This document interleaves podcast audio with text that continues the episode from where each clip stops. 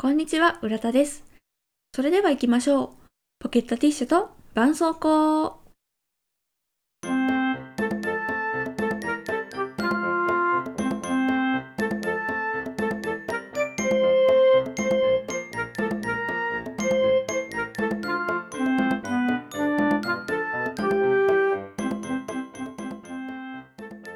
はい。配信日が1月6日ということで、お仕事始めを迎えた方も多いのではないかと思います。どうですか？お正月気分は抜けましたか？現実に向き合わなければいけないこの時期にですね、私はまだまだお正月の話をしようと思います。あの、前回の配信でもお正月の話したんですけれども、あの、子供の頃の思い出をね、思い返してたら、お年玉のことをすごい鮮明に思い出してしまって、なんか何とも言えない感情になってしまいまして、で、今回はお年玉の話をしようかなと思います。皆さんは子供の頃、お年玉ってもらってましたか？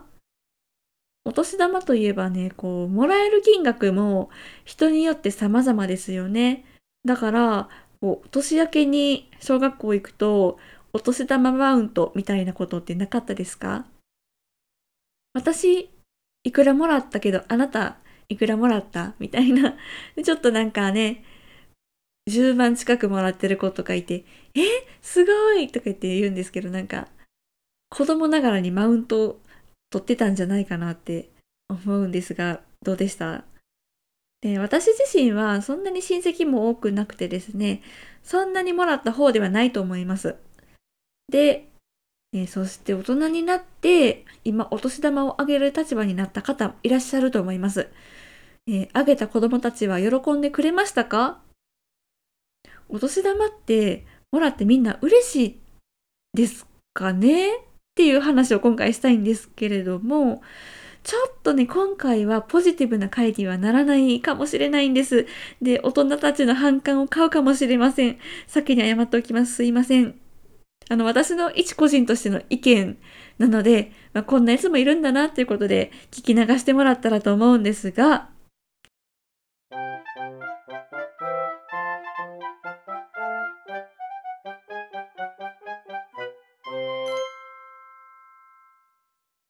実はですね、私、お年玉ってあんまり嬉しくなかったんですよ。というのもですね、あの、まあ、親戚によっては、年に一回本当にお正月しか会わない親戚っているじゃないですかって、まあ人によると思うんですけど、めったに会わない親戚。で、まあ、訪問しても、親同士、親とか大人たちだけが喋るだけのような関係性。で、子供はこう、大人の会話を横でずっとシーンって聞いてるような関係性の親戚でも、まあ、お年玉ってもらったりするんですよね。で、子供はそうお金だけもらって、まあ一応ありがとうございますって令和を言うんですけど、なんかこの形式だけのつながりみたいなものになんかすごい子供ながらに違和感を感じてたんですね。で、まあ自分の親からもお年玉って一応もらってたんですけど、それもなんかね、そんなにね、わー、やったーって心の底から喜んでたわけではないんですよね。とか、こんなこと言ったらちょっと本当にすごい失礼な話なんですけど、なんで子供だけが正月にお金をもらえるんだろうっていうのをすごい違和感として感じてて、で、なんかやっぱり子供ながらにちょっと遠慮をしてたというか、私も結構遠慮しいな性格ではあるので、なんかお金をタダでもらうっていうことにすごい嫌だというふうに思ってたんですかね。で、まあ、お正月ってこうみんなで集まるともちろんお年玉が出てきそうな場面っていうのが現れるじゃないですか。ちょっとあのーゆっくりしてて、ふーって一息ついた時にそろそろなんじゃないかなみたいな場面。だからそういう場面を私はちょっと避けるようにしてたんですよ。で、その大人たちもなんかね、照れくさいのか知らないんですけど、すごいそわそわしだすんですよね。恥ずかしそうに。なんか、カバンをごそごそって漁り出して、すごいなんか、ニヤニヤしながら。で、なんか、恥ずかしそうにこっち寄ってきて、これ、はい、みたいな感じで、両方ともすごいなんかそわそわして、何なんだろう、この儀式は、みたいな感じだったんですけど、もう私的にはもう、うわあ、この瞬間来ちまったなーって、すごい毎年思ってました。でね、できることならね、こう、この場面をみんな忘れて今日終えられないかなって願ってたんですよ。お年玉準備はしてくれてたけど、あ、渡すの忘れてたわっていう風に、えー、もうその日が終わってくれないかなという風に思ってたんですけど、まあそんなわけにもいかずですね、お年玉いただいてたんですけど、もうなんかこの場面がね、私的には新年一番初めの苦行だったんですよ。こんな子供いないですかね気持ち分かってくれる人いないかなで、まあ、こう私とかね、姉とかね、まあ子供だけお金もらうのもなんかすごい嫌だなっていうふうに思ってたので、あもちろんこのことは声には出さなかったですよ。ちゃんともらった時は笑顔でありがとうございますって言ってたと思うんですけど、まあなんか申し訳ないっていう気持ちもあったので、ある年は私からね、なけなしの小銭をね、お年玉というふうに目打ってこう、家族にお返しというか、なんか、あげてた年もあったなっていうふうに思い出したりもしました。で、まあこんなことを考えてたら、子供ってみんなお年玉ってもらって嬉しいんかなっていうふうに感じてしまったんですね。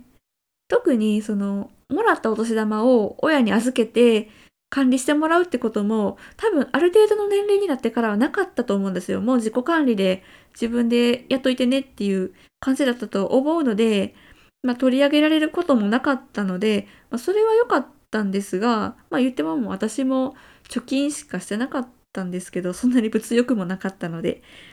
なんかねすごい子供ながらに申し訳ないみたいななんか遠慮とか、まあ、違和感っていうのを感じてて、お正月すごい嫌だったなっていうことを、えー、この間思い出してました。まあ、でもね、あの、お金をいただけるっていうのは、すごいありがたいことですし、まあ、ありがたくいただきましたしね。貯金して貯めてたんですけど、もっとね、素直に喜んでね、ぴょんぴょんって飛び跳ねてたらもっと可愛らしい子供だったんだろうなっていうふうには思うんですけど、なんかどこかちょっと冷めたところがありまして、ねでも私はね、こう、日々頑張ってる大人もね、お年玉ってもらっていいんだよって思うんですよ。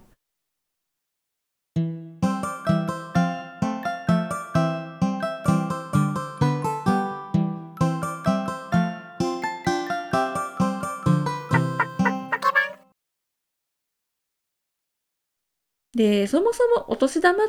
ていう文化の始まりって何なんだろうっていうふうに思って、ちょっと調べてみたんですね。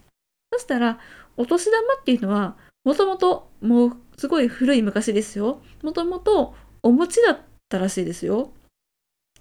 で、あの、新年になると、年神様から新しい魂を分けていただくという考えがありまして、その魂っていうのはその1年間生きる源とか活力みたいな、まあ、そういった意味合いらしいんですが、まあ、その魂が持ち玉持ち玉って多分あの正月飾りとかにあるあの丸い玉ピンクとか白とか分かりますかね？多分あれのことかなと思うんですが持ち玉に宿ってで、まあ、その宿った魂が御霊あの恩恩魂って書いて御霊。で、あの、その家の家長が、その年の御霊を家族に分け与えたというのが始まりで、その年の御霊ということで、御魂って書いて、御霊なので、御年魂って書いて、お年玉というふうに呼ばれてたっていうのが由来だそうです。他の説も言うと、その年の賜物ですね。承るっていう字のものって書いて、賜物。その年の賜物ということで、年玉というふうに、え、言っていったことから、お年玉というようになったという説もあるようです。ちょっと説明がごちゃごちゃしてしまいましたが、ご理解いただけたでしょうか？で、それがだんだんお餅から品物とかお金に姿を変えていったということで、え、そもそもその家の家長から家族へですとか、師匠から弟子へというように、目上の方から目下の方へ渡すものだったそうです。で、今は子供がもらえるっていうのが主流となったようで、えー、大人から子供へお金を渡すという文化が残ったようです。つまりですね、そもそもお年玉は目上の人から目下の人へ渡すもの。なので、子供から大人へ、目下から目上の方へ、えー、お年玉を渡すというのはマナー違反にあたるそうで、ということは、えー、子供の時、私は、えー、小銭を家族に渡してたと言いましたが、それはマナー違反でした。でちなみに、目下の人から目上の人へ渡したいときは、お年賀という形で渡せばいいようです。えー、皆さん知ってましたか？今までね、私はこう、大人が子供になぜかあげるお小遣い的なものとして捉えてたんで、もうそんないいのになっていうふうに 思ってた、そういう気持ちがあったんですけど、まあ、こういう本来の意味とか由来っていうのを知ることで、まあそういうものなんだなとして素直にありがとうって受け取れるようになってたのかもしれないなというふうに思います。まあね、あの由来を知ったところでお金をあげるっていう事実には変わりないんですけれども、実はちょっとお年玉に対してネガティブな気持ちを持っている大人の皆さんいらっしゃいませんか？そのような方々、この由来を聞いて少し気持ちは変わりませんでしたか？ということで、今回はこの辺でご意見、ご質問、ご感想、またアンケートテーマのリクエスト募集しております。概要欄にリンクページ貼っておりますので、そちらからお便りページ、もしくはメールまでお願いします。ツイッターやっております。アットマークポケバンラジオ、ハッシュタグ、ひらがなでポケバンでぜひつぶやいてください。それではまた次回。さようなら。